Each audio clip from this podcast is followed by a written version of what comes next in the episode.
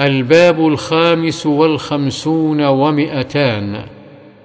باب تحريم سماع الغيبة وأمر من سمع غيبة محرمة بردها والإنكار على قائلها.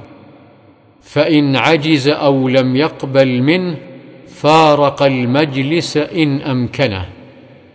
وعن أبي الدرداء رضي الله عنه عن النبي صلى الله عليه وسلم قال من رد عن عرض أخيه رد الله عن وجهه النار يوم القيامة. رواه الترمذي وقال حديث حسن. وعن عتبان بن مالك رضي الله عنه في حديثه الطويل المشهور الذي تقدم في باب الرجاء قال قام النبي صلى الله عليه وسلم يصلي فقال أين مالك بن الدخشم؟ فقال رجل ذلك منافق لا يحب الله ورسوله. فقال النبي صلى الله عليه وسلم لا تقل ذلك.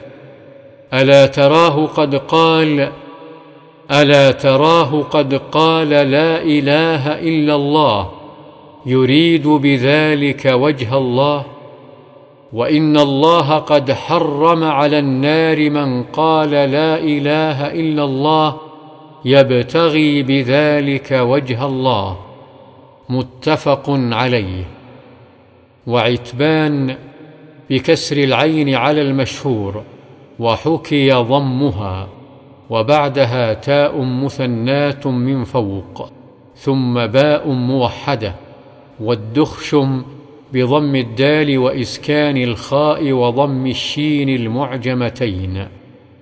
وعن كعب بن مالك رضي الله عنه في حديثه الطويل في قصة توبته وقد سبق في باب التوبة قال قال النبي صلى الله عليه وسلم وهو جالس في القوم بتبوك ما فعل كعب بن مالك؟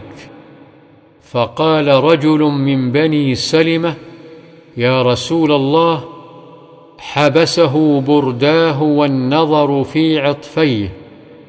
فقال له معاذ بن جبل رضي الله عنه بئس ما قلت.